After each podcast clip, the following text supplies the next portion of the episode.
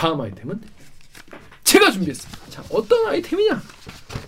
제목은 이슬람 사원 건축 놓고 주민 무슬림 갈등 지자체 시민단체 나섰지만이라는 아이템이에요. 자, 요거는 우리 정유럽 기자가 진행을 해주시겠습니다. 자리를 바꿀까요? 아, 그럴까요? 오. 왜? 아이 진행자로 가야죠. 아니 왜 선배가 진행하지? 아 선배가 내 진행. 아이템이니까. 깜짝이야. 최초 공개를 하겠습니다. 내 얼굴이. 제가 이거- 진행을 하겠다는 거예요. 거예요. 아 이게 좀 앞에 아이템이 약간 루즈했어. 좀 타이트하게 진행을 해보겠습니다. 네. 이스 아까 저기 여, 김기아 자리 기- 김기아 기자 자리가 죄송합니다. 죄송합니다. 그 바로 옆이라 다 들리거든요. 폭풍 취재를 하시던데 네. 뭐 충실하게 준비를 해오셨나 보죠. 네. 이슬람 사원 뭐 이거 무슨 얘기인지 잘 모르겠어요 아직까지. 네, 네. 지역이 지역의 어느 저 대구 기자랑 통화하던데 음. 일단 어떤 내용입니까? 네. 자, 여러분 경북대가 있어요. 경북대 학교가 있는데 요 경북대 바로 옆에 이제 이슬람 분들이 이제 무슬림들이 많이 계시나 봐요. 근데 거기에 이제 무슬림 분들이 이제 기도를 하셔야 할 거 아니야. 음. 그래서 이제 기도를 계속 하러 가시는데 여기를 좁다. 그게 좀 증축을 한 거예요. 그러니까 그 학교를 다니는 무슬림이? 그러니까 요게 이제 짧게 얘기하자면 아무튼 그 근처에 사시는 무슬림 분들이 거기서 모여가지고 지- 기도하는데 너무 좁아. 이걸 늘리는 공사한 거예요. 근데 늘리면서 집을 하, 건물 하나 둘씩 막 사는 거예요. 그러니까 주인분들이 좀 그만 좀 지어라. 너무 기, 사람 너무 이제 이슬람 분들 많이 와가지고 기도하면 너무 힘들다 그래가지고 이걸 반대 시위를 해가지고 지금 공사가 중단된 상태다. 요런 내용입니다. 아니 그러니까 그 시설이 뭐 학교 시설인 거야? 학교 옆에 있는 시설인 거야? 그래서 요거를 이제 설명을 드리자면 요이 무슬림 분들이 그냥 뭐 갑자기 왜 대구에 뭐 무슬림 많이, 많이 생기셨겠어요. 경북대학교가 이 무슬림 유학생들을 대거 받은 거예요. 근데 그런 데 많죠. 많죠. 예. 지금 한 6, 7년 됐다고 해요. 정혜주 작가만 해도 학교에 그 히잡 쓴 친구들 많지 않아요? 많죠. 요즘 대학들이 점점 예. 이제 인원 인구가 줄니까 외국인 유학생들도 음. 엄청 받는 추세고. 음. 근데 이- 뭐 경북대 이제 유학생이 특히 좀 많았나 보죠? 그렇습니다. 그래가지고 이 경북대가 좀 150명이 왔는데 이분들이 오셔가지고 또 6, 7년 지나니까 또 결혼을 하셔가지고 아 그렇죠. 음, 가정을 꾸리셨. 음. 아 그러니까 하, 한국에 정착을 하신 분들이 많구나. 그렇죠, 그렇죠, 그렇죠. 음. 근데 이 아시겠지만 무슬림 분들은 또 애들 많이 또 낳으시는 그런 음. 그러니까 문화가 있어요. 수 숫자가 많아졌구나. 많이 나. 어, 어. 그리고 애들이 수술 잘하잖아요. 네. 근데 이제 갈 데 없는 거지. 근데 이제 원래는 이분들이 하루에 기도를 다섯 번 해야 된대요. 맞아. 그 아잔 울리잖아. 어. 그 울리면 기도하지. 네. 아아아 막 이렇게. 어, 아, 아, 아, 음, 하면은 음. 다섯 명, 다섯 명이 하루 하루에 다섯 번 해야 되는데 해 뜰 때 한 번, 음, 맞아 맞아. 뭐 언제 한 번이라도 다섯 번을 하루 종일 이제 하루 해야 되니까 학교에서 수업 석박사 과정이기 때문에 학교에서 수업을 듣다가 타임. 타임 이러고 가서 아, 기도하고 와야 돼요. 근데 뭐 그 정도는 뭐 음. 볼수 있죠. 근데 이 원래는 저 기도하는 데가 저기 뭐 멀리 있대요. 한 시간 거리야 가서 거기 살 수 없으니까 음, 기도실을 만들어줘. 기도실을 음. 만드는데 학교에다가. 학교 안에 만들면 좋잖아요. 음. 근데 법상 우리나라. 법상 학교 안에 뭐그 종교시설. 종교 시설 만들 수가 없어. 음. 학교 아니면 아예 미션 스쿨이나 이런 이어야 돼. 뭐 곳이어야죠. 챔플 수업 받는 거 있잖아요. 거기 기도실도 있어. 있어요. 학교는 실제로. 기독 재 그러니까 재단이 음. 종교 재단이면 괜찮아. 응. 근데 재단이 종교단이 고 이게 국립대기 때문에 못 만들어요. 그쵸. 오케이? 그럼 이 사람들이 아 그러면 근처에 집을 하나 사가지고 거기서 우리가 기도를 하자. 그래가지고 음. 집을 하나 산 거야 작게. 음. 그래서 집을 하나 사가지고 내가 1층 집이었대요. 근데 거기서 이제 모여가지고 이제 기도를 하는데 이제 이제 이게 점점 인구가 늘어나면서 음. 여기서 이제 안 되는 거지. 그러면서 이거 음. 증축이 시작된 거야. 그 주택을 사서 한 거예요. 그럼 그렇죠, 주택을 샀어요. 음. 그래서 주택가 얘기를 지금 댓글로 읽을 그 진행을 또 제가 하고 있는 거예요. 정말 클리앙님 타이밍 클리- 거예요. 아 클리앙님이란다. 씨. 그러니까 이게 여기까지 얘기 나오기 전에 읽고 들었어야 되는 건데 예. 알아서 잘 붙여 넣어주세요. 나보고 루즈하자 그러더니. 클리앙의 제주 별지기님이 저 대구 동네를 로드뷰를 보시면 그러니까 경북대 그 동네겠죠. 상가도 하나 없는 그냥 생 주택가인데 음, 그렇습니다. 그 이게 이게 왜 문제냐 싶은 거예요. 근데 이게 뭐 이렇게 약간 시민사회 대구 지역에서 무슬림 유학생들 편을 좀 들었나 보죠. 그런 얘기도 있죠. 이게 왜냐하면 기본적으로 어, 이게 이슬람 포비아. 음. 라는 것이 있잖아요. 사람들에게 있는 분들이 있잖아요. 왜냐하면 이제 그냥 무슬림 하면 우리가 이제 주로 어떤 매체에서 이제 보는 이미지가 다 이제 뭐, 뭐 테러리스트, 뭐 자살폭탄 테러, 뭐 전 내전, 전쟁, 뭐 아프가니스탄 이런 얘기만 많이 듣다 보니까 또 우리가 또 영화를 보면 다 미국 영화를 많이 보지 않습니까? 근데 미국 영화 보면 맨날 이제 이슬람 사람들 일단 일단 뭐 뭐 테러 관련된 것만 보, 나, 보다 보니까 아무래도 일단 그리고 우리가 이슬람에 대한 어떤 이해가 되게 나, 일천하잖아요 일반 국민들 저도 마찬가지고 그러다 보니까 일단 모르는 것에 대한 막연한 어떤 걱정 이런 것도 있을 수 있죠 그리고 거기다가 이슬람교가 여성을 굉장히 천시하고 음. 여성의 자유를 억압하고 실제로 그런 샤리아 그런 율법이 실제로 있기 때문에 여성분들은 되게 약간 무서워할 수 있는 거죠. 그러니까 그런 거에 대한 이슬람 포비아 도 있는 것이죠. 근데 그거와 별개로 실제로 주민분들도 좀 피해를 많이 겪고 아니 하여튼 합니다. 그 피해는 뭐 아직 얘기하기 전에 음. 이슬람 포비아에 대해서도 조금 뭐 할 말이 있겠죠. 음. 이슬람 포비아가 지금 대한민국처럼 이제 다문화 사회에서 음.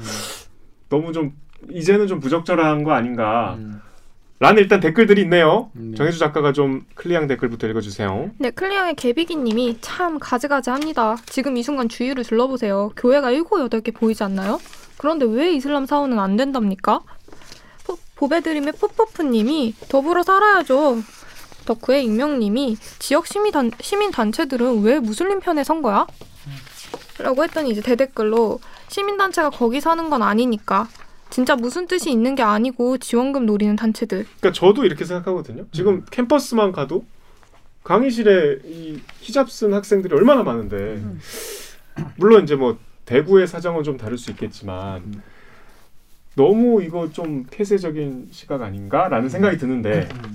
어떻습니까? 그러니까 저는 이제 이슬람 포비아 우리가 이제 이제 이슬람에 대한 어떤 무지에서 비롯한 걸 수도 있고 오해일 수도 있지만 실제로 있는 것은 없다고 할 수 없다고 저는 생각해요. 실제로 우리나라 국민들, 우리나라 여, 여성분들이 이거에 대해서 공포를 느낀다면 그거에 대한 대책은 따로 마련을 해야 되는 것이고 이슬람 포비아에 대한 해결책은 또 따로 얘기를 해야 되는 것이 아닌가라는 생각을 기본적으로 좀 하고 있는데 근데 이 시민분들이 우리 이제 여기에 현장 취재를 나갔던 뭐 김소영 기자도 여기 취재를 나갔고 여기 지금 안성 어 안상혁 기자도 취재를 했는데 이런 얘기를 하더라고요.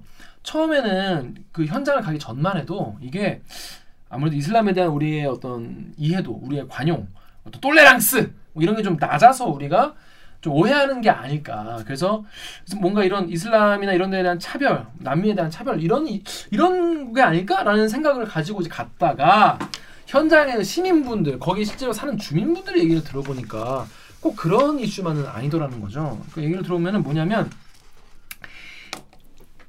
일출 때 기도를 하거든요. 음. 그 일출이 5시야 음. 요즘에 그러면 150명인데 가족들 계시가 200, 뭐 300명쯤 되는 거죠 근데 이분들이 3, 40명씩 계속 와가지고 거기서 기도를 한대요 그러면 한 명이 서- 선창을 막 이렇게 하고 음. 뒤에서 다 후창으로 따라서 막 부른다는. 그럼 5시부터 주변, 주변 주민들은 다 깨는 거예요 아 좀 괴롭긴 하겠다. 네. 그게 한 팀이 끝나면 모르게 한 팀이 끝나면 다음 팀이 또 해 아 돌림 노래처럼. 돌리면서 계속 해 그 주변 분들은 5시부터 미친다는 거예요 그리고 그렇게 모여서 해야 되나? 그 뭐세요? 그렇죠. 같이 음. 기도. 아니- 다섯 시에 같이 기도를. 원래 이렇게 막 혼자서 돗자리 깔고 저 메카 향해서 하고 그러잖아.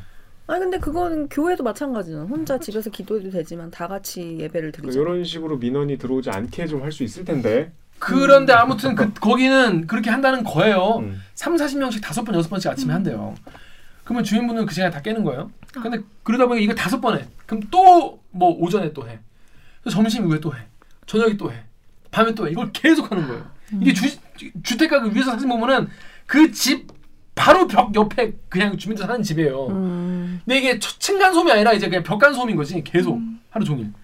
근데 이게 한 집만 그런 게 아니라 이제 주변에 집이 다 있으니까. 그런데 더, 더 문제는 뭐냐면 이게 부족해서 옆집에 근데 이제 주민분들도 그 요즘에는 정연욱 기자 같이 음.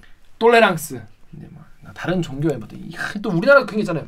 이 뭐나면 이, 이 이역 말리 타국에 와가지고 그러니까 얼마나 힘들겠냐. 마음의 준비를 다 하고 있었는데. 하고 이제 주민분들 어느 정도 받아들일 준비를 하고 있었는데. 6년 7년 전부터 이게 그러려니 네, 했다는 거예요. 그냥 우리가 뭐 좀 이해해 줘야 싶었는데 음. 살아보니 살아보니 6년 7년 지났는데 이, 이분들이 늘어나니까 집을 하나 더 사야겠다. 그래가지고 음. 주변에 어 더 더 건축 동의서를 받으러 다닌 거예요. 우리 이거를. 제대로 한번 기도해 보자. 어 제대로 기도해 보자. 그리고 더 늘어났으니까 더 스케일 키워가지고 해보자 이런 식의 하신 거예요 무슬림 분들이. 음. 그 당연히 그분들 입장에서 그럴 수밖에 없죠. 왜냐하면 너무 좁으니까. 그래서 옆집에 가서 이 집을 산 거예요. 음. 옆에 집을 사. 음. 그래가지고 집 두 개를 사가지고 이걸 붙여가지고 음. 이만큼 집을 올리는데 이거를 2층으로 올리고 음. 첨탑을 올리고 막 이렇게 되는 거예요. 아 그 사원을 만들었구나. 그러니까 지대로 지금 음, 이제 음, 음. 지대로 한번 정식으로 이제 하, 하, 하시라는 거죠. 그래도 이제 주인분들은 이 건축 동의서에 사인을 해줬는데 네. 건축 동의서를 받을 때는 리모델링이라고 했다는 거야. 아, 아. 종교 시설이라고 얘기를 안 하고. 얘기 안 하고. 음. 그래서 거짓말을 했네. 그러니까 그랬다는 게 주민분들의 어떤 빡 빡친 포인트인 음. 거예요. 그러면 그쯤에서 이슬람 주민들이 지역 사람들에게 거짓말을 했다는 소식은 오규정 기자가 보도가 아니고 읽어보세요. 보배드림 댓글이죠. 보배드림에서요. 배가 나와 슬픈 공댕이님이 지난주에 공원에 잠시 나갔었는데 무슬림 부분 듯한데 여자가 반, 반대야. 개들이 걸 이거야지. 음. 아니 걔드림은 넘어가기로 했어. 아니, 제 재량으로 좀 아니, 왜냐면 넘어가겠습니다. 거짓말했다는 내용이 아니야 그 뒤가. 네, 아니. 저 개드림님 두 분이서 합의하시면 저한테 왜냐면 말씀 제가 몸을 주세요. 안 입고 왔으니까. 개들이 걸 해야 됩니다. 네, 개드립에서요 허언증님이요 사원 지을 거라고 솔직하게 물어보지 왜 구라를 까? 아니 그러니까- 그러니까 이제 예. 그, 그 구라라는 게 그거예요? 리모델링 거짓말. 그렇죠. 왜냐하면 주민분들한테는 아 우리 이걸 리모델링 할 거다라고 주민 동의서 받은 다음에 구청 가서는 이거를 종 변경을 신청을 했어요. 종교 시설로 허가를 받았대요 또 그렇게. 음. 그랬다는 거니까 그럼- 주민들은 이럴 이럴 거 알았는데 허락 안 해줬지라고. 했죠. 진짜 거짓말을 한 거네요. 네. 아니 근데 문제가 뭐냐면은 음. 여기서 그냥 문제가 그치면 또 모르겠는데 그렇게 근데 이, 이분들이 주민분들 6년 7년 동안 소음공해 플러스 또 그런 향신료를 굉장히 아. 많이 쓰신다. 근데 이제 좀 적응이 안 될 수 있죠. 그래서 이게 몇. 년 동안 같이 있어도 이게 적응이 안 된다는 거예요. 그래서 주변에 계속 그 향이 나니까 그 마을 자체가 다 주택가인데 음. 보시면 위에서 다 빽빽하게 주택밖에 없어요. 그러다 보니까 무슨 일이 발생하냐면은 집값이 떨어져. 아. 음, 집값 떨어지고 여기 오시는 분들이 여기 사는 분들이 경북대 학생들이 여기다 이제 세를 주고 사는 이제 그런 이제 하숙집도 이- 하고 이런 동네였대요. 근데 학생들이 이, 이들이 이제 안 들어오는 거야. 그쵸. 음. 향 자꾸 나고 새벽 5시부터 그 시끄러우니까 하- 하숙생들 입장에서도 뭐 오기 싫죠. 아니 음. 그 향신료 냄새가 막 사는데 지장이 있을 정도로 글쎄요, 강한가 뭐, 저? 어, 그 저도 이제 저도 뭐 막- 막 그렇게 거기 살아보지 않았으니까 음. 모르겠지만은 아무튼 주민분들은 그게 되게 힘드시다고 합니다. 게다가 힘드시다고 합니다. 음. 게다가 그 학생들 같은 경우에 계속 안 들어오니까 이게 집값이 떨어지고 집값이 떨어지니까 무슬림 분들이 가가지고 또 그 집을 매입한대요. 아, 음. 어, 그런 식으로 계속 하다가 지금 한 집만 더 사면 대로변이랑 딱 면할 정도래요. 아 그래서 딱 그 종교 시설로서의 완성도가 생기는 거네요. 어, 약간 그 음. 새 뭐죠? 그그 둥지에 가서 알 낳고 나중에 쫓아내는 거. 뻐꾸기. 뻐꾸기. 약간 좀 그런 양상이네요. 어, 이제- 이제 주민분이 이 말씀만 들으면 어 주민분들 입장에서는 그래서 이게 자기 재산권도 심각하게 침해를 하고 이게 지금 너무 자기를 사는데 힘들다. 게다가 이, 이분들이 리모델링이라고 거짓말을 했다. 이거는 뭐 안 된다 해가지고 민원을 엄청 넣은 거예요 구- 구청에다가. 그래서 구청이 이거를 이제 중지를 시켰어요. 건 건축을 음. 건축을 시키 중지시켰더니 얼마 정도 진행이 됐죠? 지금 뭐 2월에 중단시켰는데 지금 뭐 뼈대 이렇게 아 2월에 시멘트, 중단시켰어요. 네. 시멘트랑 이렇게 뼈대만 이렇게 있어요. 철골. 구조만 어, 있나 있어요. 보네. 그- 그러니까 이게 이 상태에서 그래서 건축하는 분이 건축주가 이거를 소송을 걸었어요. 이거 니네가 허가해줘 놓고 니네가 왜 이거를 하지 아, 말라고 건축주는 또 소송을 걸었어. 그렇죠. 그니 건축주가 이겼어. 허가를 해준 게 구청이니까. 아니 근데 허가를 할 때 사유를 거짓말을 했잖아. 아니죠. 허가 낼 때는 구청이는 어. 제대로 말했는데 사람들 공사 받을 때는 아 동의서 받을 때. 어, 어, 어, 어. 그랬다는 게 주민분들의 주장이에요. 예. 그럼 그거는 지금 다시 재개가 될 수 있는 거네요. 그 재개가 하라고 지금 명령이 떨어졌거든요. 뭐또 그 항소겠지. 화- 항소가 아니라 주민분들이 안 된다. 그래가지고 지금 거기에 다 가셔가지고 차로 다 길을 막아가지고 건축 설비가 못 들어오게 아. 이것도 살벌해졌구나. 살벌해졌어. 사람 사는 데가. 그리고 거기에 새벽 5시부터 보초를 서요. 아. 주민분들이 힘들어서. 하지만 반년째 공사가 중지된 상태입니다. 인근 주민 350명이 재산권을 침해당했다며 올해 2월 민원을 냈기 때문입니다. 주민들은 이렇게 공사 현장 입구에 차를 대놓고 장비 반입을 막고 있습니다. 골목 안쪽에 천막을 치고 새벽 5시부터 교대로 보초를 섭니다. 주민들은 지난 6, 7년간 기도 소음과 향신료 냄새로 피해를 봤다고 말합니다. 정식 사원이 들어서면 이 지역이 슬럼화 될 거라고 걱정합니다. 누가 누군지 모르는데 막 100명씩 뭐 이렇게 하루에 다섯 번 기도하는데 이걸 저희가 어떻게 안정을 취할 수 있습니까? 무슬림 유학생들은 주민들이 이슬람교에 대한 편견으로 공사를 방해하고 있다는 입장입니다. like our mm, small children, small kids living in these houses, Muslim.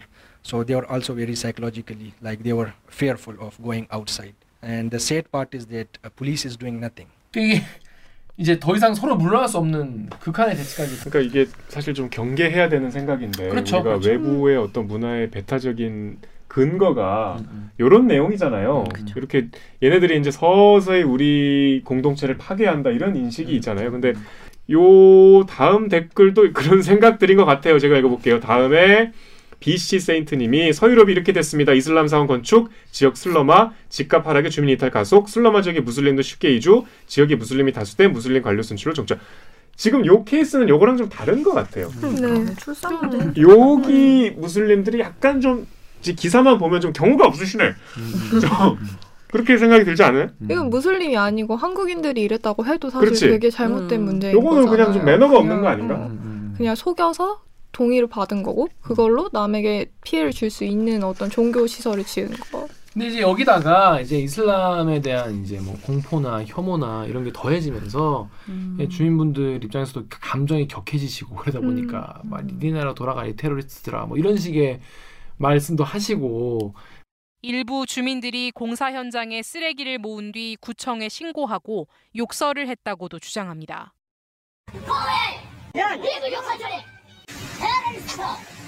구청이 두 차례 간담회를 열고 시민단체도 중재에 나섰지만 사실상 중재 불능 상태입니다. 그러다 보니까 이슬람 이제 이제 무슬림 자녀분들은 그 동네에 가기도 무서워하고 그러다가 언제 지금 이게 또 폭력이나 이런 걸로 버, 비화될지 또 모르는 그런 좀 안타까운 상황이긴 한데 지면 그 지역 분들의 입장도 들어보면은 납득이 되죠. 음. 시리가 시리. 시리를 불러. 아 깜짝이야. 음. 그러니까 이게 지금 어디까지 진행이 된 거예요? 계속 그렇게 대치 중인 대치? 중에 지금도 지금 몇 개월째. 어떻게 사나 거기서? 그러니까 거기 살고 계십니다. 아무튼 저는 이, 이 아이템을 가져온 가장 큰 이유는 뭐냐면 앞으로 이런 일이 계속 있을 것 같아요. 앞으로는 더 빈번하겠죠. 왜냐하면 계속들 많이 유입이 될 테니까 음. 지금도 이미 됐고. 그 저는 이 이슈에 대해서 저, 제가 갖고 있는 정답은 없어요. 정답이 없고 이제 이거에 대해서 내가 이제 앞으로 배울 바가 많다라고 생각. 그러니까 대학생 때 페미니즘을 처음 들었을 때랑 비슷한 거죠.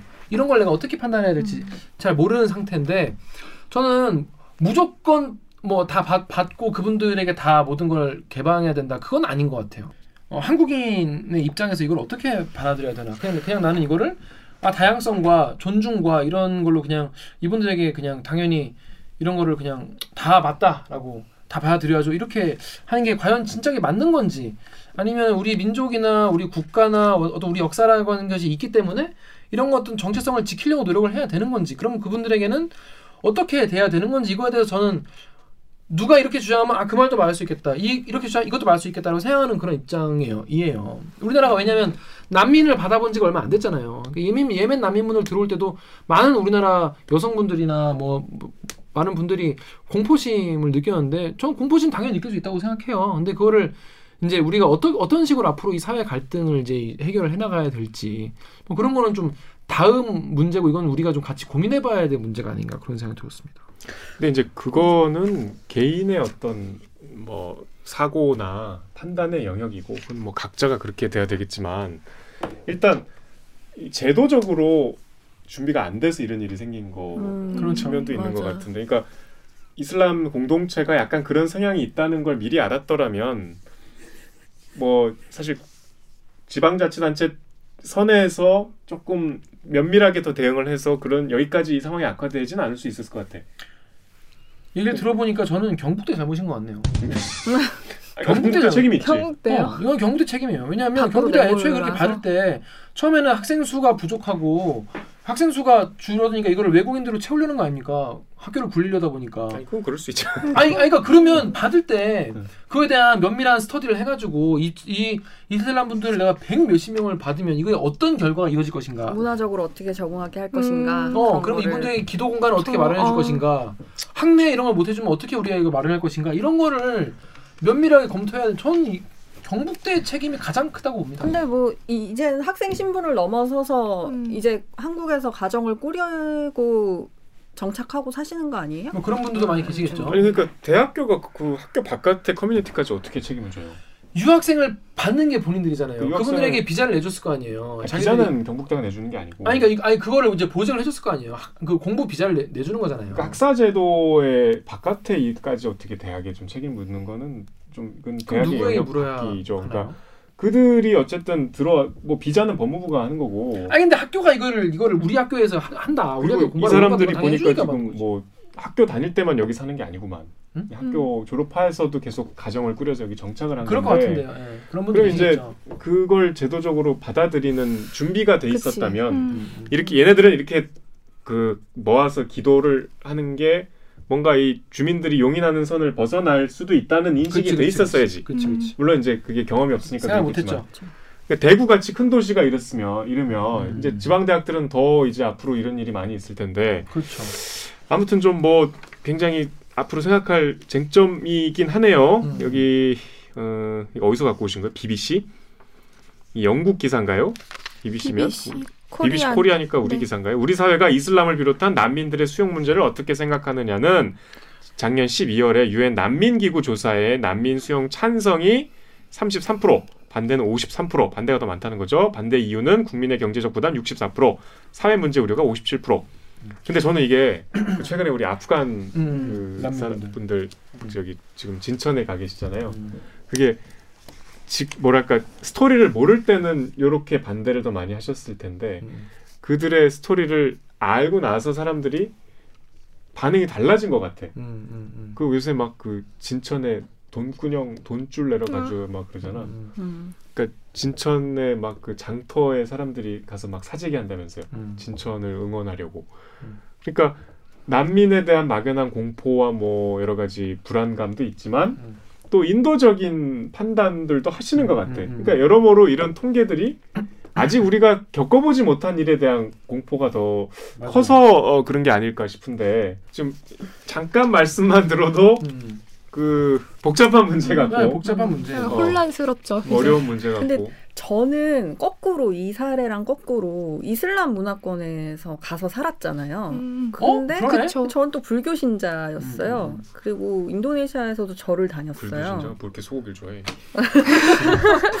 인도네시아에서도 제가 신도이면 뭐 그럴 수 있죠. 에, 절이 있었어요. 그 한국 절이. 음. 근데 그 절들이 이제 그냥 다 이렇게 주택처럼 생겼어요. 음. 그냥 주택을 개조해 가지고 안에 불상 모시고 음. 향도 피우고 막 그래요. 음. 그런 데서 있었는데 그때 나는 그 동네 주민들로부터 이런 눈초리를 받았나를 생각해 보면 그렇지 않거든요. 음, 음. 그냥 법을 어기지 않는 선에서 그런 보수적인 이슬람 문화에서도 종교의 자유는 보장이 됐던 것 같고 오히려 뭐, 뭐 교회 이런 데가 그러니까 외국인들이 뭐 이렇게 많이 다니는 교회나 이런 데가 되게 테러의 표적이 돼서 한 번씩 막 폭탄 터지고 이럴 때가 있었는데 근데 그런 이슬- 걸 그, 거 인도네시아에서? 네, 자카르타에서 이제 지나다니다 보면 폭탄 테러가 있다고? 있죠.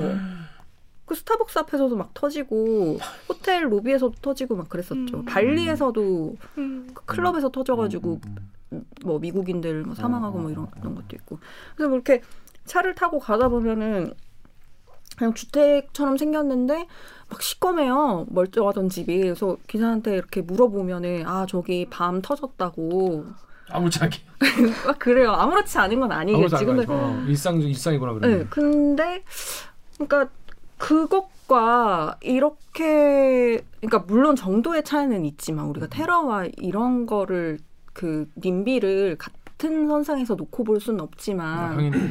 이- 그것과 이것이 그 본질적으로 크게 다르지 않다는 것 같아요. 그러니까 내가 어, 속해 있는 문화가 아닌 것은 다 이질적인 것. 그럼 다 배척해야 될 것 이렇게 보는 거가 그러니까 지금은 굉장히 그 융합되는 초기 단계여서 그렇겠지만 과연 바람직한 것인가 근데 이런 생각을 여기 그. 대구 경북대 주변의 요분들은 조금 문제가 있으시긴 하다.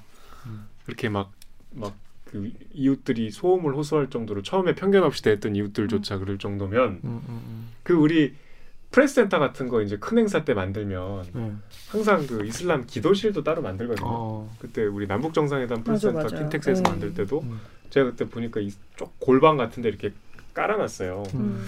참 우리가 보기에는 엉뚱해. 음, 이거 음. 왜 만들었지? 뜬금없이 왜 이게- 이저 외신 기자들 중에 여기 쓰는 사람이 있나? 어. 그리고 내가 실제로 거기 쓰는 사람 못 봤어. 그럴 정도로 사실 방치된 곳인데 그래도 만들어 놓은 거지. 음, 음. 혹시 쓸 음, 쓰- 음, 기도를 누군가 해야 된다면 그거는 거의 음. 밥 먹는 거 이상으로 중요한 음, 의식일 그쵸. 테니까. 음, 그러니까 그런 배려와 음. 그들도 사실 공동체에 녹아들려면 준비와 노력을 해야죠. 음, 음, 음. 그건 조금 구- 그러니까 옥 기자가 얘기한 그런 약간 음. 우리의 마음의 자세와 음. 또 그 이슬람 그분들의 음. 또 공동체 의식도 조금 필요하죠. 그러니까 저는 이게 합의할 수 없는 합의점을 찾을 수 없는 문제라고 생각하지 않는 거예요. 그러니까 만약에 정말로 그 주민들이 소음 그리고 뭐 견디기 힘든 냄새 그게 뭔가 문제였다면 거기서는 따로 별도의 해결책을 찾을 수 있을 것 같다는 생각이 누군가가 저, 중재를 했어야죠. 저의 그쵸 누군가 그러니까 중재를 했었어야 되는 아무 준비가 안. 돼 있었다. 그래, 그러니까. 근데 이제 제가 생각하는 건 이제 단순히 만약에 이걸 모스크를 짓는 거 자체가 그 동네의 집값을 떨어뜨린다고 본다면 이게 그거는 모스크를 좀- 짓는 것도 아니지. 지금 모스크 그냥- 짓는 거잖아요. 그냥 기도하는 음. 사원. 근데 그게 모스크가 다. 그치 어. 모스크지. 모스- 사원을 짓는다는 거잖아. 사월 짓는다는 네, 거. 사월 우리가 기도할 공간이 필요하다 그래서 그냥 그- 아니야, 넓은 사원을 거 짓는 종교 거야. 시설을 종교 시설로 이제- 아, 준 종교시설로? 거니까. 어. 그러니까 이제 그거를 짓는 것 자체를 이제 님비처럼 이렇게 음, 음. 반대를 하는 거면 그거는 명분이 너무 없는 게 아닌가 하는 음. 생각이 드는. 하지만 소음 피해와 음, 뭐 음. 냄새 피해와 네. 뭐 그런 건게뭐 있다는 별- 건데 또의 저는 제가 이제 이 대기를 계속 지- 본인 얘기요? 네, 기- 대기 계속 진행을 하면서 내가 이제 내가 어떤 내, 내 생각에 어떤 내 개념에서 내 상식에서 내가 생각하는 정의에서 이게 옳다고 해서 이거에 대해서 실제로 피해받는 사람들의 음. 고통을 되게 작게 보는 건 되게 위험하겠다는 그렇죠. 생각을 많이 들었어요. 음. 그러니까 내가 이게 다양성을 존중하는 것이 맞다고 해서 거기에 실제로 피해받는 분들의 목소리 주민들이 되게 편협한 것처럼 말하는 건 굉장히 위험하다라고 생각이 들었고 또 우리 댓글 읽어주는 기자들이 또 보신 분들이 많다 보니까 이런 얘기를 내가 하는 것 자체가 되게 악영향을 끼칠 수도 있고 되게 조심스럽게 말을 해야 된다는 생각이 늘 들어가지고 실제로 엄존하는 두려움이나 공포나 불편함을 마치 없는 것처럼 그런 건 되게 편협한 사고인 것처럼 그런 건 되게 이기적인 사고인 것처럼 몰아붙이는 건 전 되게 오히려 그게 더 폭력적일 수 있다고 오히려 요즘엔 좀 생각이 들어요. 이번에 코로나 같은 경우에도 자영업자분들의 어떤 피해 같은 게 사실 저는 자영업자도 아니고 주변에 자영업자도 없, 없기 때문에 그냥 정부의 시책을 잘 따라서 좀 어 좀 더 참아 주십시오 이렇게 말하는 게 얼마나 폭력적이고 그분들에게 이뭐좀 그런 생각이 들어가지고 뭔가 이런 이슈를 다룰 때 진짜로 이 주민분들의 목소리 한 명 한 명도 사실 이분들도 사실 생존과 가- 이 직결되는 것수 있잖아요. 왜냐하면 아까 말한 대로 학생들이 뭐 하숙도 안 들어오고 이러면 자기들의 어떤 생존 기반이 뭐 침해를 받는 거니까. 그래서 이전 음. 이런 거에 대해서 누군가 좀 지- 중재를 좀 해- 음. 하고 이런 거에 대해서 정말 현, 현명한 해결책을 내놔야 되는데 아까 정명 기자 말한 대로 너무 지자체나 학교나 다들 너무 준비를 안 한 상태에서 이해가 낮은 상태에서 받은 게 아닌가? 약간 이제 지금 상황에서의 어떤 불상사의 단면이네요. 음. 되게 이 부조리한 현실을 딱 보여주는. 음. 그러니까 참 주민들이 직접적인 피해자가 됐는데 김 기자가 마지막 댓글 긴 거 읽어주시면서 아, 저- 마무리하시죠. 그럴까요? KBS 사이트 구이님이 어느 종교든 극단주의자들이 잘못된 거지 일반적인 교회는 문제 없어. 그리고 아니 말로 그렇게 이스라엘이 무서우면 차라리 기도원에 모이게 해서 상황 파악이라도 쉽게 들어가는 게 낫지. 또 주변 주, 주변 집이 몇 채라면 몰라도 동네 사, 사람 350여 명이나 반대를 그래, 한다는 거는 350 명. 오히려 종교 시설이어서가 아니라 이슬람이어서 반대하는 거라고 볼 수밖에 없어. 동시에 이슬람 유학생들도 양보해야 할 부분도 있어. 이슬람이어서가 아니더라도 주택가 한복판에 종교시설 짓는 건 한국 사람 누구도 안 좋아해. 그게 교회라도 안 좋아해. 주 시끄럽고 주차 문제 생기고 등등 골치 아프거든. 이슬람 기도원도 불편하더라도 좀 한적한 외곽으로 잡든가 했으면 더 나았을 거야. 이슬람이어서가 아니더라도 그런 점들 때문에 어느 한쪽 편 들기 모호한 상황이네. 주민들은 이슬람에 대한 편견을 좀 고치고 무슬림들도 주택가 내 종교에 대한 반감을 이해해서 잘 중재되었으면 싶은데 답답한 상황일세라고 하셨어요. 잘 정리해 주셨네. 맞아요. 하지만 장, 주, 잘 중재될 상황이 아니다 지금. 그게 뭐 이제 어떻게 될 것 같대요? 그 기자 말은 답답한 상황이래요. 그 지금 대- 계속 5시에 막 보초서 네. 너 어떻게 살아?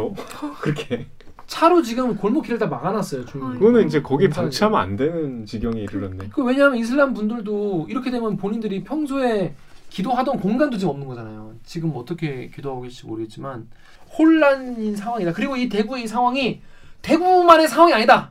이제 앞으로 이런 게 어느 지역이든지 이런 일이 생길 수 있는 겁니다. 그래서 이거에 대해서 좀 뭔가 뭐 대- 해결책을 지자체건 뭐 경북대원 간에 빨리 나서서 해결을 해서 뭔가 좋은 선례를 남겨야 앞으로 이런 이런 불필요한 갈등 이런 게 없어지겠죠. 근데 저는 선배 말씀하신 게 그냥 현존하는 어떤 그, 그 지역 주민들의 어떤 두려움이나 아니면 나의 재산 가치의 하락 이런 것들이 있는데도 불구하고 그거를 쉽게 얘기하면 안 된다. 그 사람들한테 다양성을 존중하라고 무조건적으로 얘기할 수 있느냐라는 말씀하셨는데 저는 이게 그 장애인 학교 들어서는 거랑 크게 반대 그 명분이 크게 다르지 않다고 보거든요. 근데 하- 우리가 장애인 학교를 짓는 순간 그 지역의 그 동네의 집값이 떨어진다고 해서 그 사람한테 뭐라고 하지 마, 어, 그러니까 그걸 인정하고 뭐라고 하지 말라고 하진 않잖아요.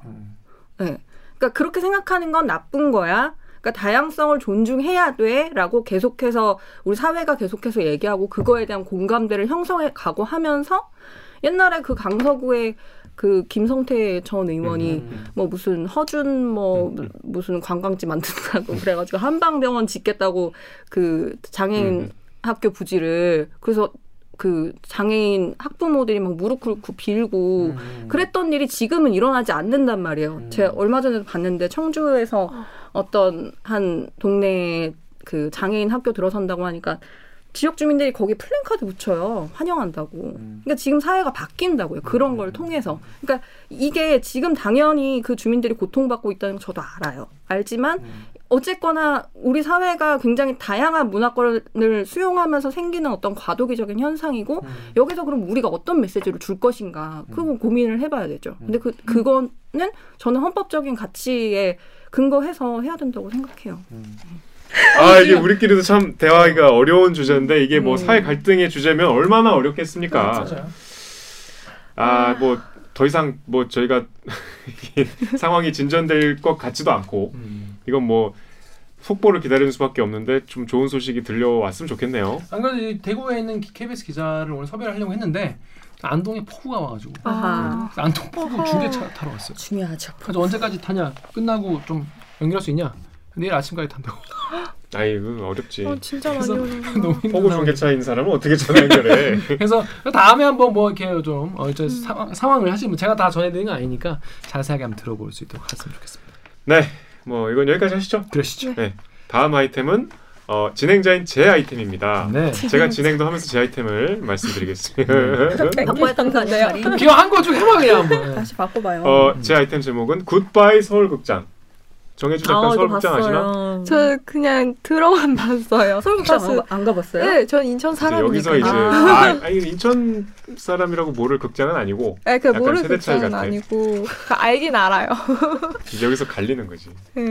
서울국장이 그 골목 좀 들어와서 있는 게 서울국장이죠. 네. 제 친구들 중에서도 가, 자주 가서 보는 친구들도 있긴 했어요. 서울극장이 CGV잖아요. 아닌데? CGV가 들어오지 않았어요? 아니 아니. 아닌가? 그건 피카디리. 자, 굿바이 서울극장 한국 영화의 종로 시대 역사 속으로 이건 제가 오늘 한 리포트고요. 음. 어, 서울극장이 79년에 문을 열어서 얼마 안 되는 생각보다.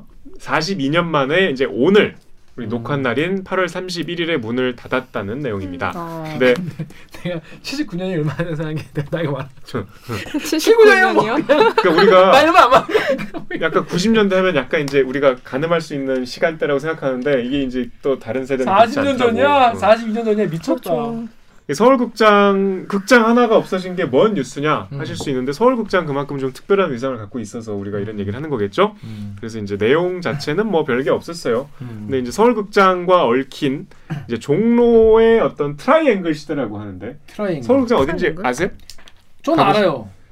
그 종로 그 삼가 네. 역에서 여기서 그 피카디리랑 또 뭐 있죠? 피카디리 단성사, 단성사. 종로 나 단성사를 안 가봤는데 피카디리는 가봤죠. 다 붙어 있어요. 어. 그러니까 붙어 있다기보다 길 건너에 길 건너. 다 어, 있어. 대로 근처에. 그래서 거기가 종로 3가 고 사거리에 다 이렇게 하나씩 분포가 돼 있어서 음. 거기가 이제 8, 90년대에 영화 본다 하면 다 거기로 거기로 갔거든요. 그렇죠. 음. 거기가 이제 영화 대한극장. 그 조금 확장시켜서 대한극장, 명보극장, 스카라, 중앙극장까지. 와 스카라. 스카라 어떻게 됐어? 스카라 다 문 닫은 지 한참 됐지. 야, 스카라. 그래서 이제 고 일대가 이제 말하자면 한국의 할리우드죠. 음. 그래서 거기가 2000년대 초반까지도 꽤 잘 나갔어요. 음. 그러니까 멀티플렉스가 1998년에 처음 나왔대. CGV가. 음. 음. 그래서 이제 2000년대 초반부터 이제 멀티플렉스가 막 확장이 음. 되면서 이제 종로의 극장들이 서서히 몰락하는데 음. 그 아까 트라이앵글 중에 단성사는 우리나라 최초의 극장이에요. 어, 그건 몇 년에 생긴 거야? 그거는 일제 시대 때 생긴 거. 아, 오. 엄청 오래됐구나. 20몇 년에 생겼어. 그래서 막 나운규 막 이런. 오. 그래서 그게 2001년에 이제 건물 자체가 헐려요. 어. 아예. 그리고 이제 거기 메가박스가 아. 인수해서 새로 이렇게 했는데 그것마저 안 돼 갖고 음. 지금 그 건물은 2015년부터 그 보석상가예요. 음. 어. 그러니까 이제 저기 뭐 금은 종로 금은방. 그. 거기가 단성사 일대에 다 몰려 있어요. 어. 네. 그래서 단성사는 이제 2001년에 사실상 몇 끝났고 음. 피카디리는 이제 저 CGV에 인수가 됐고 음, 음. 그러니까 CGV 피카디리예요. 지금. 어. 서울극장은 이제 2019년까지는 그래도 흑자였대요. 어, 그래도 그래요? 매출액이 있었는데 오, 흑자. 어, 네. 코로나. 왜냐하면 사실 그 1998년에 CGV가 들어오면서 네. 어 멀티플렉스들이 이제 막 그때 코엑스 막 생겨갖고 98년에 아, 그렇죠. 메가박스. 메가박스야. 삼성역 메가박스. 메가박스 가봤냐? 야. 어, 나 지금도 기억나. 야자 석 하기 전에 석식 시간에 음. 메가박스 진짜 장난 아니더라. 그런 거야. 나도 가보고 싶다. 메가박스는 이제 팝콘이 맛있어. 팝콘. 뭐 팝콘에 하여튼. 코코넛 오일 이렇게 찍어 먹어. 아, 아십니까? 진짜요? 아니, 그때 진짜 그- 맛있어. 아니, 그때 그- 거기 없어. 그때. 그땐 그게 없었고. 음. 그런 흐름이 생기니까 발빠르게 여기도 약간 멀티플렉스화해서 어, 음. 서울극장도. 네, 2000년대 초반에는 그래도 꽤 규모가 큰 극장이었어요. 음. 그래서 나름 또 서울극장이 오랜 가진 위상도 있었고, 음. 그래서 나름 버, 유, 유지를 해오다가 이제 이 뭐 흑자라고 해도 이렇게 매출액이 점점점 줄었겠죠. 이제 코로나로 완전히 그냥 한방 말. 아. 그래서 이제 바로 코로나 시작되고 첫 달부터 적자 1억이 쌓였대. 아. 계속 이렇게 누적이 돼서 이게 1979년에 합동 영화사라고 음. 영화를 제작하고 배급하는 그 음. 영화사가 만든 극장이에요. 음. 이게 이제 그때는 그랬다는 거예요. 영화를 제작하는 회사가 음. 극장도. 운영을 해서 음. 자기가 배급할 때 자기 극장에 트는 거야. 음. 그러니까 서울 극장은 내가 영화를 제작하고 내 극장에서 개봉을 하는 거지. 음, 음. 그리고 마찬가지로 피카드리 단성사도 그랬고. 어, 제작자. 그래서 이게 그때는 예매 집계 시스템이 없었대요. 그래서 말이야? 내가 이제 만약에 뭐뭐 어벤져스를 만들었어. 음, 내, 음. 내 투자했어. 음. 그럼 이게 이제 개봉 날 관객이 몇 명 들어왔는지 이렇게 음, 음. 통계가 있어야 될거 음, 아니야. 그쵸, 근데 그쵸. 그건 그 집계 시스템이 없어 갖고 어떻게 없을 티켓 판매 이제? 응. 판매 양그 어. 수량으로 이렇게 음, 음. 가늠을 했다는 거야. 음. 근데 티켓 판매량은 그날 끝나야 알 수 있잖아. 그렇죠. 음. 그러니까 영화가 개봉한다. 어. 이제 그 트라이앵글로 가는 거야. 그래서 그 종로 그 일대는 영화 개봉 날 보통은 목요일이었대요. 음. 모든 대한민국 영화사 배급사 직원들이 거기 카페에 다 죽치고 앉는 거야. 아. 내려다 보는 거지 창문으로. 아. 줄을 얼마나 서 있나. 아. 그래서 우리 영화가 흥행을 하나 안 하나. 아. 그래서 서울극장이 그 종로 3가랑 한 50m 떨어져 있거든요. 맞아요, 맞아요. 나그 가는 길 기억나. 그래서 흥행이 진짜 오징어 팔고. 대, 주라기 공원 같은 거는 종로 3가 역 밑에까지 줄 선대 이렇게. 음. 그러면 이제 위에서 내려다보고 와 대박이다. 전 전화로 이제 대박 났어요. 뭐 이러는 거지. 지금 주라기 공원 알아요? 알죠. 저도 그 복- 옛날 것. 지금은 옛날 주라기 거 월드로 말고. 주라기 아, 월드 그- 말고. 아 주라기 월드를 알아요. 저는. 야, 주라기 공원 대단했다. 저 주라기 공원 1993년에 서울, 서울장에서 봤거든요. 근데 저도 주라기 공원이 첫 영화였거든요. 어. 초등학교 완전 저학년 때였던 것 같아요. 초등학교 1학년 어, 때. 첫 영화를 빡세게 봤는데. 근데- 근데 거, 어. 영화관에 의자에서 앉아서 본 게 아니라 계단에 앉아서 봤어요. 어. 사람 너무 많아가지고 어 입석 샀네 아빠가. 입석인가? 왜냐면 그 입석으로 이제 왜냐면 다 아 팔리고 나서 있었어요? 그리고 그때는 아. 그 계단 사이가 입석 입석. 아. 그때는 영화 끝나고 만약에 내가 늦게 들어가서 영- 앞부분을 못 봤잖아. 그럼 음. 다음 영화 때까지 기다렸어. 아 아, 진짜요? 진짜요? 어 그때 그랬어 진짜. 어. 맞아 맞아. 내 자리에 앉아서 다음 것까지 봤어. 오. 그래서 야 우리 좀만 더 있다 나가지고 우리 앞에 못 봤잖아. 뭐 어, 이랬어. 맞아. 입석이 이제 서서 본다는 건데 사실은 그 계단 그 사이사이 따라라 앉아. 입석이 어딨어 극장에. 그러니까 이- 입석이 없는데 그냥 그 계단에 사이 앉아서 뒤에 막 낚시 의자 같은. 저 같은 경우에는 우리 아버지는 더 빡센 분이었어요. 왜요? 초등학교 2학년 때 로보캅이 나왔는데 음. 초등학교 2학년인데 로보캅 미성년자 관람 불가야. 그렇지. 그건 아. 팔 잘리고. 팔, 팔 잘리고 막 뽑히고 막 다 터져요. 그 감독님이 폴 그- 버허벤 감독인데. 어 감독님이 그 고어 영화 만들었던 분이야. 아. 그게 그 경찰이 죽어서 걔를 로보캅으로 만드는 거잖아. 근데 그 경찰이 깽단한테 총 맞아 죽거든. 총을 그냥 맞아 죽는 게 아니고 되게 학대를 당하면서 죽어. 어. 막 신체 부위가 하나씩 잘려. 그 초등학교 1학년 때 봤다고요? 그거 초등학교 2학년 2학년 때? 2학년 때? 아홉 살. 아홉 살 때. 아빠랑 가서 봤어 본 거예요. 아, 그러네. 강하게 크셨네요. 당연히 그죠. 그리고 이제 주라이공원은 당연히 이제 가서 저도 서울극장 가서 가는데 너무 충격이었죠. 음. 공룡을 만든 건가? 근데 너무 진짜 같잖아. 공룡을 키웠나? 왜냐하면 그때 나온 공룡 영화 티라노의 발톱이었거든. 클라스가 뭐냐면 딱 틀었는데 첫난첫 장면 너무 충격이 기억이 나는 게 브라토사우루스인가 뭐 이게 목 브라키오스. 긴 애잖아. 어. 걔가 이렇게 목그 뜯어먹어서 이렇게 나와요. 처음에. 아니 씨발 저 뭐지? 그러니까 그 중딩 때. 등장 캐릭터들도 똑같이 그런 반응이었잖아. 네. 이렇게 보고. 다 그리고 이제 그 다음 그 다음 장면이 트리케라톱스 음. 뿔 이렇게 있고 코뿔소 같은 애가 아파가지고 누워 있어요. 그치 이게 숨 그- 이렇게 배가. 그리고 트리케라톱스 똥을 똥에다 이렇게 손 넣어가지고 어. 저건 트리케라톱스를 키웠나? 막 그러니까 이게 막 지금 우리가 보면 엄청 허접하잖아요. 중딩 아니 까 허접하지 않아 지금. 허접하지. 초딩 때 우리가 앵간한 건 저는 사물의 어떤 그 원리를 너무 궁금해서 막 그런 책을 막 맨날 사서 봤어요. 논리적인 아이였군요. 네, 막 이거의 속은 뭐 그래서 막 엄마 거 막 뜯어가지고 막 엄마한테 오. 혼나고 비디오 테이프 끈 라디오의 원리를 전 지금도 이해를 못해요. 그 자기장이 소리로 나오는 거. 음. 이해를 해야 자랑을 하는 거 아니에요? 아니 뭐가? 이해를 못 한다고 자랑을 하고 그래. 그러니까 이해를 못하잖아. 근데 그 영화도 있잖아요. 메이킹 필름을 어디까지 내가 따라가. 근데 도저히 이해가 안 되는 거야 이게. 어떻게 저렇게 만들었을까? 랩터 같은 거 있잖아요. 그러니까 이제 음. 극장에서 봐서 그렇게 충격적이었다는 거죠. 너무 충격이었는데 그 서울 극장 음. 사라진 거죠 이제. 그 그때 그 90년대는 극장에 붙어 있는 영화 포스터가 다 그림이었어요. 그치 맞아. 기억나? 아 맞아 맞아 맞아, 맞아. 맞아. 기억나지? 음. 저 상상이 안 가요? 아니, 아니 그 너무 그 정도는 아닌데. 아 왜냐면 저는 제가 이제 처음 봤던 영화가 이제 애니메이션을 제외하고 처음 봤던 영화가 해리포터예요. 그게 저 아, 초등학교 대학생 1학년 때 나왔거든요. 그 멀티플렉스에 되게 익숙하고 또 인천 같은 경우는 저희 동네 같은 경우는 또 신도시여가지고 그런 옛날 극장 같은 게 많지가 아예 않았어요. 없었구나. 네. 아. 그래갖고 복지회관 어렸을 때는 그 그렇지, 여성 복지회관 이런 데서 음. 막 영화 틀어주고 또 CGV 이런 데에서만 좀 음. 봤었거든요. 그 여- 포스터 그림 그리는 게 제가 마지막 기억나는 게 쉬리. 시리는 너무 옛날인데. 한석규 얼굴 겨 어. 허옇게. 그러니까 약간 극장에 그리고. 따라서 좀 영향의 차이가 드러나죠. 너무 너무 저게 뭐가 한석규냐 어딜 봐서. 작품 작품 작품이야 작품 붕괴돼가지고 눈이 이렇게 있고. 저는 고등학교 친, 제일 친한 친구가 아버님이 그 화가셔 극장 어. 화가셔갖고 EBS 나오면 좋겠다. 음. 미션 임파서블 2를 그 아버님 극장 가서 공짜로 봤어요. 오. 그럼 그때도 이제 저 98년이었 99년이었으니까. 야 진짜 근데 정말 다시 얘기하지만 추억 돋는다. 주라이 공원 정말 대단했다. 아. 얼마나 대단했냐면 우리 집 앞에 빠져나라. 우리 집 앞에 빠져나라. 브라기 공원 또 넣겠지? 그 비디오 비디오 샵. 근데 이제 작은 비디오 샵이 아니라 큰 비디오 샵이 생겼어. 그때 비, 디오 빌려가면 꽉 거꾸로 거꾸로. 거꾸로였잖아. 시네필 여러분 아시니까 시네필이라고 있어. 시네필 그 체인점이잖아. 체인점. 그게 이제 우리 집에 옛날에 하이마트 이던 데가 생겼어. 그러니까 얼마나 크, 크, 크겠어. 오! 하이마트 하던 데에 시네필 생긴 거야.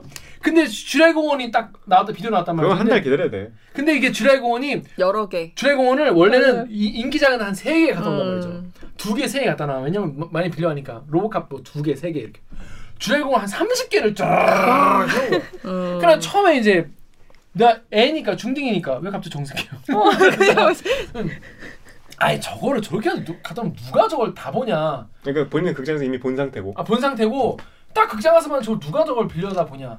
다음 날 갔는데 다 거꾸로 그럼. 비디오 값다 거꾸로 했어. 음. 시장을 정확하게 예측한 거지. 하지만 짧게는 예측했지만 길게는 예측 못했지. 근데 그때는 비디오가 막 본, 없어질 본 거죠. 것도 또 보고 막 그러지 않았어요. 그럼. 그쵸?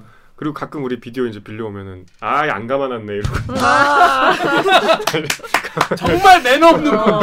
진짜 가정교육 가정에서 그런 걸 교육시켜야 됩니다. 남의 비디오 감아서 갖다 줘야지. 보고 나서 앞으로 해놓은 거예요. 그리고 고등학교 때 한국에 나와가지고 그러니까 인도네시아는 멀티플렉스가 있었고 고등학교 때 제가 고향이 대구잖아요. 대구에 아, 한일극장이라고 더 몰랐어요. 유명해요. 그래 대구 대, 아까 대구 얘긴데 어 그래서 이렇게 유독 고등학교 2학년 때 대구에 잠깐 놀러 나왔는데 그때 영화관을 가본 거죠. 음. 근데 제 그때가 엄청 더운 여름인 대구는 또 더 더워 분지여가지고. 데프리카예요. 어. 근데 들어갔는데 선풍기를 돌리는 거예요. 영화관에서 음. 그것도 이제 회전을 할 거예요. 회전을 해서 심했다가 더웠다가. 야, 이건 선 그때는 넘었다. 진짜 너무 충격 받았었어. 와. 선풍기를 선풍기는 옆에가 이렇게 벽에 벽마다 이렇게 아. 학교처럼 있잖아요. 이렇게 벽, 그러니까 벽 선풍기 돌려. 정혜주 작가는 극장 하면 CGV 메가박스 롯데시네마밖에 모르는 세대인 거예요? 그러니까 제 세대가 그런 건지 이제 그제 주변 친구들은 아무래도 다 그 구에서 자라고 대부분 다 거기서 컸으니까 제 친구들은 거의 다 거기 무조건 멀티플렉스 특히 음. CGV 이런 데만 음. 이제 보고 큰 거죠. 근데 이제 그렇게 된 게 2000년대 중반 정도부터고 음.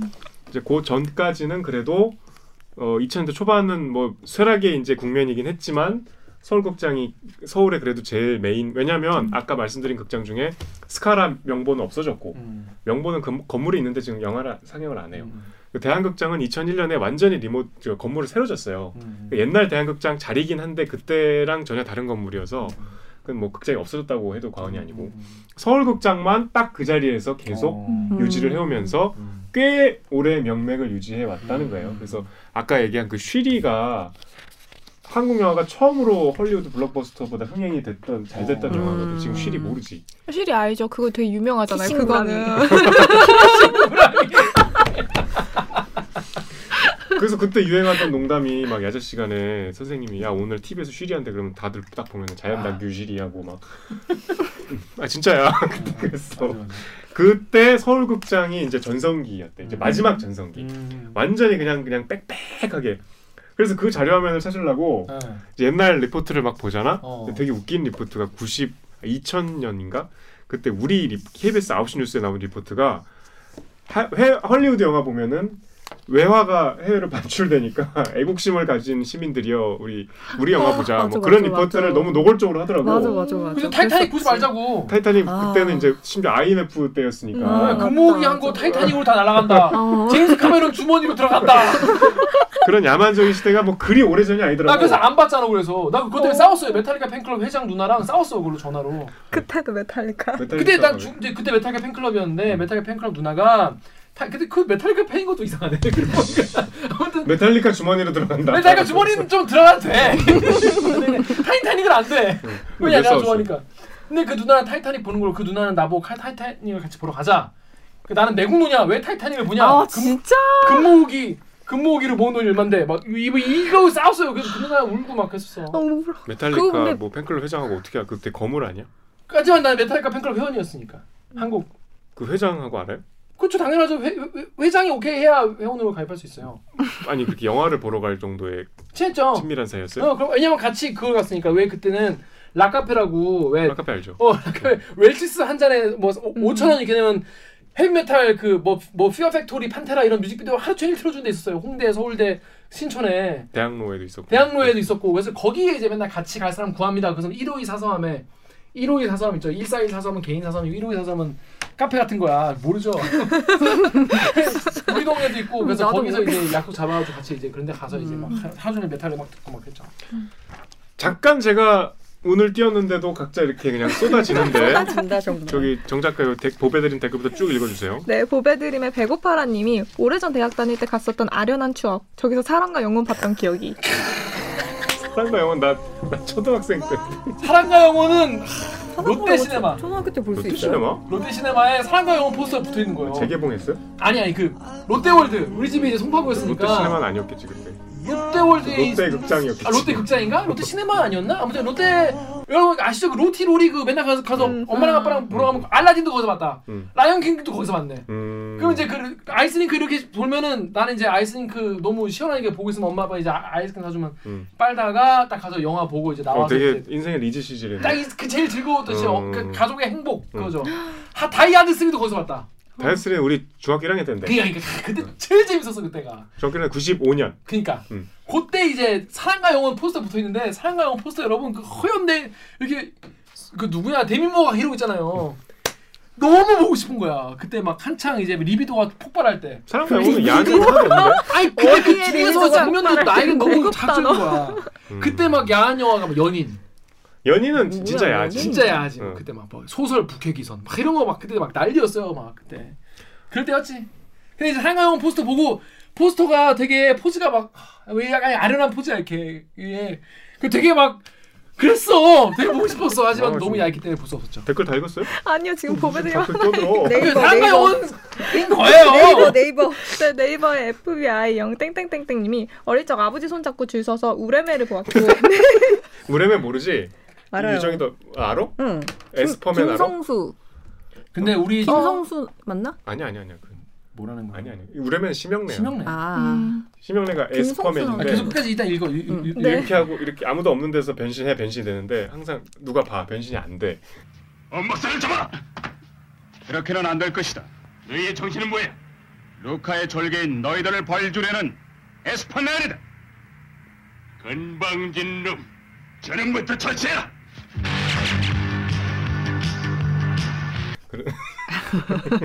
전 살면서 우레맨을 본 적이 없습니다. 미안합니다. 우레맨을 왜안 봤냐? 엄마 아빠가 유치하다고 저런 거 보지 말라고. 엄마 아빠가 극장에 항상 가서 보여줘. 다이하드 3는 보여줘. 로봇캅은 보여주시고. 로봇하면 보여줘. 로봇하면 보여주지만 우레맨은 안 보여줘. 그러니까 아. 엄마 아빠가 일단 사대주의인 거예요. 엄마 아빠가 뭐예요 그러니까 very 사대주의셨던 거예요. 아니, 근데 뭐 아무튼 나름 또 기준이 되게 기준이 세련된 기준이 있으시네요. 있어. 그러니까 특촬물은 안 된다. 특촬물은 얘기 안 돼. 음, 하지만 그러니까 그 헐리우드 조악한 아, 영화. 저런 좋게 조악한 건 안 된다. 약간 방화 무시하는. 그리고 막 이제 심형래 돼. 당신 심형래 디워 안 좋아하세요? 디오는 아예 안 봤죠. 아무도 안, 아무도 안 봤는데 아무튼 우레맨은 뭐안 보여줬어. 홍콩 할매 귀신 이런 거 못 봤어요. 아 홍콩 할매 귀신 나 진짜 많이 봤는데 그 우리 집은 그런 걸 얘기 안 비디오 돼. 필름 녹을 때까지 봤는데 그거 그러니까 구미호 그런 건 얘기 안 돼서 안 보여줬어. 어, 맞아. 일요일에 OCN에서 그 여고괴담을 하더라고. 어. 여고괴담 1편. 어. 어 옛날 나거 고1 때 봤거든. 음. 그때는 진짜 무서웠는데 어, 너무 안 무섭더라. 그. 너무 여- 일단 연기를 너무 못하더라고. 어. 어떻게 그럴 수가 있어. 그게 막. 1편인가? 2편 맞아, 어, 이거 1편, 1편, 1편. 근데 하나도 안 무서워. 음. 계속 읽어 주시. 말을 못. 에이. 우레메 봤다. 어. 얼마 전 딸내미 데리고 어벤져스를 봤던 곳인데 이제는 영원히 추억 속으로. 그러니까 이렇게 최근까지 많이 봐셨, 음. 보셨다는 얘기예요. 어벤져스도 개봉을 했건 진짜 최근 아니 19년도 보니까. 어. 음. 다 했죠. 그때. 음. 어, 클레아의 감마고님이 어, 심야 세 편 영화 관람 시절 아 그립습니다. 금요일 수업 끝나고 신촌거리 나오면 온통 벽에 붙어 있었던 영화 세편 광고들. 그치 그치 그치 그치. 그거 알아요? 다음 페이지가 있어. 네, 어, 아, 아, 아, 나이프 좀 얘기해 좀. 다들 그냥 신나서 추억에 젖어가지고. 아침 6시가 되면 영화관에서 피곤한 얼굴로 나와서 슬슬 집에 가던 기억들 오후만 있던 일요일. 맞아 맞아. 그 경향신문 건물에 음. 예전에 스타식스란 극장이 있었는데 음. 정동 스타식스 음. 거기가 토요일 매주 토요일마다 심야 상영회를 했어. 그러니까 파- 세 편을 세 개 몰아보는 거요. 어, 밤 12시 재미없는 거두 11시부터 개랑 아니, 재밌는 거. 그 5시인가 6시까지 그 그러니까 지금으로 치면 최신작 세 편을 연달아 해서 만 원인가밖에 안 했어. 요 그래서 그거를 보는 게 되게 유행이기도 했지만 음. 이제 그게 워낙 유명한 코스여서 이제 외박할 때 엄마한테 스타식스에서 심야 영화 본다고 거짓말도 하고 괜찮네. 어, 어, 어. 괜찮네. 그런 이제 그 극장도 그 극장도 없어졌지. 음. 이제 그렇게 하여튼 영화들을 봤던 문화가 싹 멀티플렉스로 이제 바뀐 음. 거잖아요. 음. 그래서 하여튼 그런 마지막 극장이 음. 까지 이제 완전히 없어지는 거니까 음. 요거는 좀 의미가 있는 건데 음. 그 중에서 이제 특히 이 서울극장은 일단 규모도 제일 컸고 그 다음에 뭔가 하여튼 저는 대학교 때 거기서 저기 항상 무대 인사를 봤어요. 어. 그러니까 지금은 상상이 안 되잖아. 그런 후진 극장에 왜 무대 인사를 하지? 음. 그럴 수 있는데 그 최지우가 막 그때 거기 대기실에서 되게 후진 대기실에서 막 서 있었던 기억도 나. 음. 그런 정도로 되게 최근까지 음. 꽤 하여튼 음, 잘 나갔었는데 아주 그 끈질기게 명맥을 이었는데 뭐 하여튼 끝내 그 서울극장이 그 맞은편에 철물점 쫙 있고 거기 맞죠? 맞아요 맞아요. 어, 어, 어, 맞아. 저는 이제 늘 코스였어요, 코스. 왜냐면 그 앞에가 CD 가게가 또 쫙 있었어요, 옛날엔. 지금은 있는지 모르겠는데 그 대로변에 CD 가게가 되게 많이 있어가지고 거기는 CD가 좀 쌌어. 저희 집 앞에는 하이마트라서 하이마트는 좀 비싼데 거기보다 한 2, 3천 원 싸. 하이마트가 CD가 팔아요? 하이마트 옛날에 CD 팔았어. 우리 저희 가면 도레미 레코드라고 있었고 도레미 레코드 유명하지. 아니 그냥 그 도레미 아니지 그냥 아, 생 도레미 레코드 그 도레미 레코드 생 있었고 그래서 이제 뭐 무슨 CD를 살려면 신나라 레코드까지 가야 되고 음. 신나라 레코드에 있는 걸 좀 싸게 살려면 종로에 가면 좀 더 싼 그래서 거기서 CD 고르고 영화 보고 타워 혹은 레코드는 안 가요?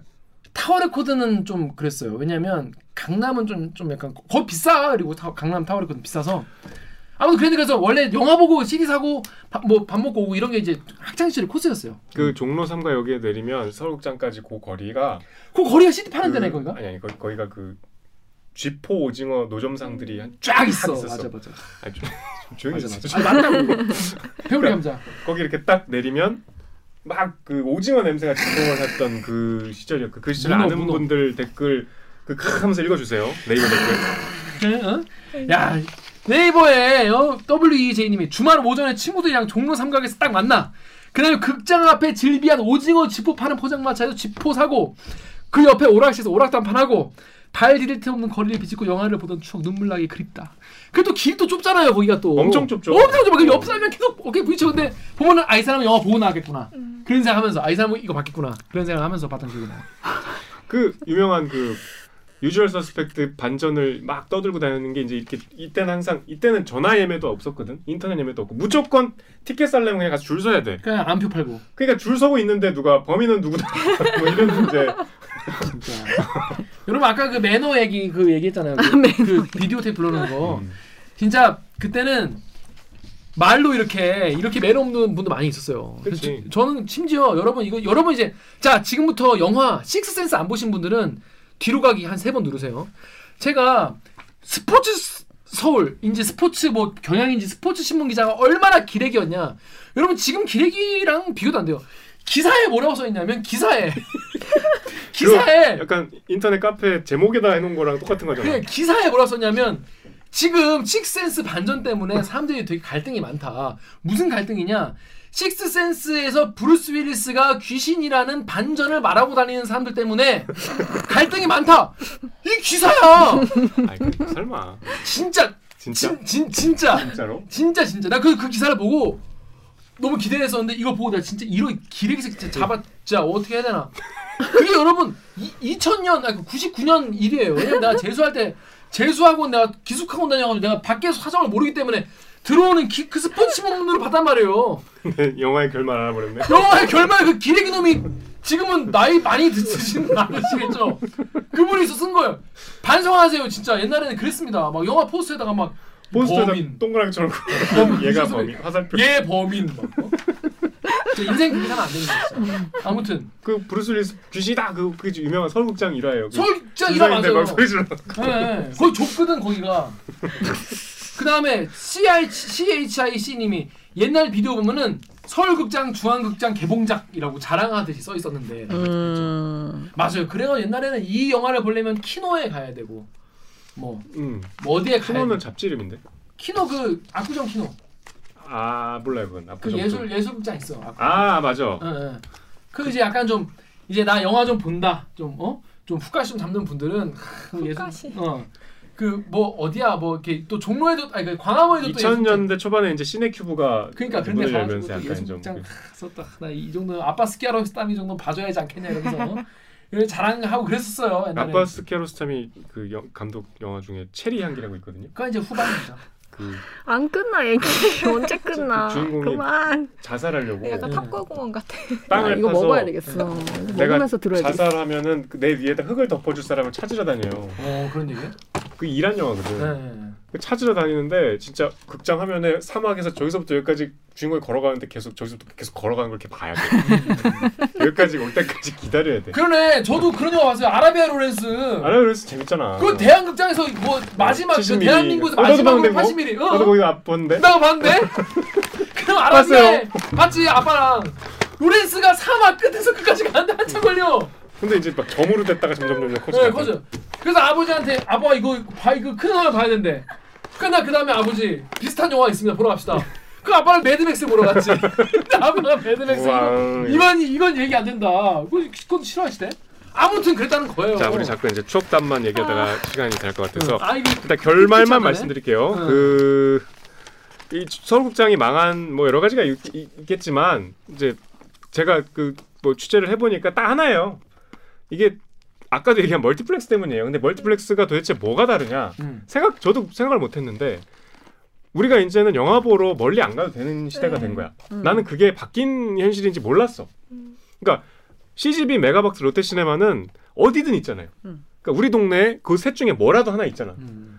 그러니까 그런 시대가 예전에는 그렇지 않았다는 걸 몰랐어. 음. 예전에는 내가 극장 있는 곳으로 찾아가야 됐거든. 음. 그러면 기왕이면 잘 나가는 극장, 사람들이 많이 가는 뭔가 이렇게 최첨단의 유행을 달리고 있는 극장을 찾아갔지만 지금은 극장이 이렇게 평등해진 데다가 바로 가까운 곳에 있으니까 음. 그래서 딱 정혜주 작가 또래 관객을 인터뷰를 했는데 어. 어, 집 앞에 멀티플렉스 있는데 굳이 여기까지 올 이유가 없지만 마지막이라도 왔다 그러더라고. 음.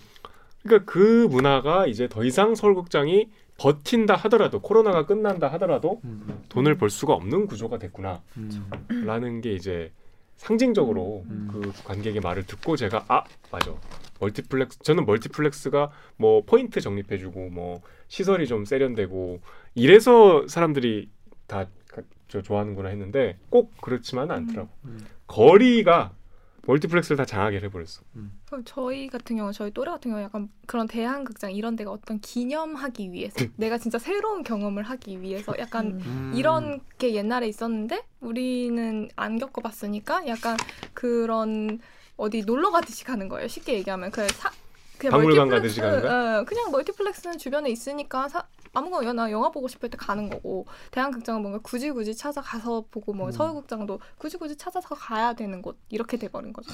뭔가 근데 대한극장 앞에 가면 이렇게 사람들이 줄 쫙 서 있으니까 뭔가 약간 설레고 약간 음. 그리고 엄청 크게 이제 포스터 붙어 있고 하니까 되게 뭐랄까 심적으로 약간 좀 두근거리고 좀 그런 뭔가 이렇게 일탈을 했다는 느낌이 어, 그런 들죠 느낌이 확실히 들긴 어. 들어요. 약간 관광 느낌으로. 제 기억에는 그 저는 진짜 아, 자꾸 추억 얘기했죠. 죄송한데. 저좀 먹고 있을게요. 어 먹고 있어 먹고 있어 먹고 있어. 얘기할게. 혹시 배워 봤으니까? 배워 내가 영화? 봤지. 아 난- 배워 난 진짜. 비디오- 비디오로? 난 비디오를 봤어. 아, 그럼 얘기 안본 거야. 그 본 거 아니고. 비디오를 봤어. 아니 왜 봤어? 인터스텔라를 노트북으로 본 거랑 비슷한 거예요. 아, 비디오를 재밌게 봐 감명 깊게 봤어. 아이, 그그 감명- 엄마 잃어버리는 건, 아기 건곰 가짜. 감명 가짜 감명. 가짜 감명. 나 오랜만에 잘한 척 좀 해보자 대한극장에서 이 70mm 화면으로. 70mm 화면으로 고작 배우를 배워 말이야. 아 진짜 어릴 때 닥터 집하고 정도는 봤어야지. 그 직업자로 닥터 집하고는 그냥 아 너무 지겨울 것 같고. 배, 배우 안 봤냐 넌? 그게 무슨 영화지? 그게 실제로 곰을 추적해서 찍은 거야. 곰 섭외해서 찍은 영화요. 음. 배우 몰라요? 모른다고. 몇 년도 영화 모르는 게 당연하지. 그게 배우 나 모릅니까 배우? 미취학 아동 때야. 야 배우 진짜 재밌었는데 1988년 막 이럴 때야 요즘에 왜 배우 얘기 안 하나 몰라 유튜브로 하나 만들까 진짜 92, 아 88년. 88년 나 88년이에요. 저희 어. 엄마랑 아빠 결혼도 안 하셨을 내가 때라고요. 지금 어, 기억나 왜 결혼 안 하셨어? 우리 집에 비디오 사서 세 번째로 본 영화 아 진짜 어. 야 배우 자 끝내줬다 진짜. 얘기를 해봐요 뭐가 끝내줬는지 아니 그 자연 풍광이 정말 정말 거기 간 듯한 그런 느낌 여러분 배우 대한극장에서만 대한극장에서만 느낄 수 있는 그 70mm 화면에서만 느낄 수 있는 로봇카 팔 순둥순둥 잘리고 막그 총으로 다 죽여 어릴 때 감성이 너무 들쭉날쭉인데 이게 뭐- 그 아빠 그냥 아무나 막 대어를 봤다가 배워 봤다가 뭘 왔다가 그다음 이제 베토벤 봤다가 개, 베토벤 개, 개, 개. 개, 베토벤 아 우리만 방송한 것 같아 지금 그러니까 아무튼 저기 다음 댓글 잘 읽어볼까요? 음, 읽어볼게요. 아니 잠깐 아니다. 휙 뛰어넘어서요 음. 그러니까 하여튼 그 영화 보는 문화 자체가 좀 이제 완전히 사라졌고 그렇게 그러니까 이제 8, 90년 되면은 그때 한참 영화를 20, 30대들이 많이 봤을 텐데 음. 그분들이 이제 5, 60대가 되신 거잖아요. 음. 그러니까 사실 지금 한참 때시죠. 그러니까 그분들조차도 이 극장을 안 가서 이렇게 망했다는 거 아니야. 음. 그러니까 좀 약간 뭐랄까 이거는 돌이킬 수 없는 변화였던 근데 것뭐 같아. 추억을 편리가 그러니까 편리함을 네, 네, 추억이 이길 수 없죠. 네. 어. 그러니까 뭐 굳이 음, 음, 자기도 추억은 있지만 굳이 거기 가지 않는. 음. 그래서 하여튼 그렇게 한 시대가 완전히 저물었다. 이제 음. 서울극장이 그나마 명맥을 유지하다가 외형마저 사라지고 이제 들리는 말로는 그 1,100억에 매각을 했는데 음, 건물을 그, 네, 통으로. 합동 나 영화 그것도 궁금해요. 왜냐면 그 극장은 층이 사실은 이렇게 아니, 통째로다. 그러니까 그 뭐라고 해야 되지? 그러니까 일반 건물 같지 않잖아요. 일반 건물보다 일반 건물이에요. 일반 건물 때 트, 치, 층이 음. 보통 일반 건물 건물 이만하면은 스크린이 훨씬 크니까 층을 트죠. 텄을 거 아니야. 어. 그럼 어, 아래 다시. 그거를 이렇게 음. 막아? 아니 그러니까 허물고 다시 짓지. 아, 허물고 다시. 음. 그러니까 그럼 땅을 그렇게 판 거라. 대체로 그 일례로 그 서대문의 화양극장이라고 아 그러네. 화양극. 마지막 옛날 극장이라고 해서 한 10년 전에 리포트 했어. 음. 그게 없어진 자리에 지금 신라스테이가 들어가 있거든. 어, 호텔이. 식으로. 아. 그러니까 이 극장도 이제 이게 공식적으로 거기서 밝히진 않았는데 그 제가 듣기로는 거기 오피스텔이 생긴대요. 어. 엄청 그- 땅값은 엄청 왜냐면 거기가 이제. 바로 역, 역세권 정도가 아니라 그러니까. 그냥 이렇게 가면 지하철역이니까. 거기서 넘어지면 바로. 어, 어. 음. 그러니까 뭐 굉장히 그 조건 좋죠 유동 인구도 음. 많고 그래서 아마 이제 화양극장처럼 그 자리에 뭔가 삐까번쩍한 뭐 뭔가가 들어서지 않을까. 음. 그러니까 제가 우리가 그렇잖아. 이- 그 건물이 있던 자리도 다른 건물이 들어오면은 또 아무리 흔적이라도 어. 그 건물이 있었던 것 같지 않아. 맞아, 맞아, 금방 맞아. 잊어버려. 그래서 사실 별로 이렇게 이제 그냥 소멸된 것 같아. 음. 그래서 그냥 그런 의미가 있다는 거 했고 쭉 뛰어넘어서 계속 놀고 있던 오기정 작가 그럼 덕후 마지막 10페이지 댓글 읽으면서 마무리하시죠. 10페이지 밑에 10페이지 어디 간 거야? 덕후에서 익명으로요. 이런 곳은 참 역사 깊은 곳인 만큼 오래오래 보존해줘야 되는데 그리고 또 다른 분이 최근에 서울극장 갔었는데 시간대별로 정말 영화 엄청 다양하게 상영하고 좋던데 CGV 이런 곳에서는 미는 영화만 가득이잖아. 시간대별로 상영관 찾기 힘든 작은 영화들이나 큰 영화라도 한국에서 마케팅 잘 안 된 것들 또 최근 해외 영화제 수사, 수상작 같은 거 엄청 다양하게 상영하더라고. 가서 스파이의 아내 보고 포스터도 받아왔는데 유유 아쉽다. 많이들 아쉬워하시지만 음. 뭐 돌이킬 수는 없다는 거. 그렇죠. 라는 리포트를 어, 소개해드렸습니다. 여기까지 할까요? 그러시죠. 오늘 뭐, 뭐 하시고 싶은 말 남아 있... 굉장히 심심해하시네요. 아유 뭐 많이 들었어요. 영화 보는 것 같았어요. 그쵸. 그러면 뭐 참여 방법 알려드리면서 마무리하죠. 대들기는요. 제가 제가 매주- 제가 할게요. 제가 할게요. 댓글 읽어주는 기자는 매주 수요일과 목요일 유튜브 팟빵 아이튠 팟티 내죠. 다시 할게요. 댓글 읽어주는 기자들은 매주 수요일과 목요일 유튜브 팟빵 아이튠즈 팟티 네이버 오디오 클립을 통해서 업로드됩니다. 대들기에서 보고 싶은 기자 혹은 다뤄줬으면 하는 기사가 있다고요. 방송 관련 의견은 인스타그램, 유튜브 팟빵 계정에 댓글로 남겨주세요. 오늘 영상에도 구독과 좋아요, 알림 설정 잊지 마시고요. 꼭 해주세요. 자 KBS 뉴스 좋았어. 좋았어. 또 만나요. 고생하셨습니다. 아니 뭐 산으로 계속 가. 그러니까요. 선배가 다시 끌어올리면 다시 산으로. 어나 배워. 배워 배워 재밌어. 배워 나 공중으로 잡는 게 봤어요. 이상하게 배워 얘기가 없더라고.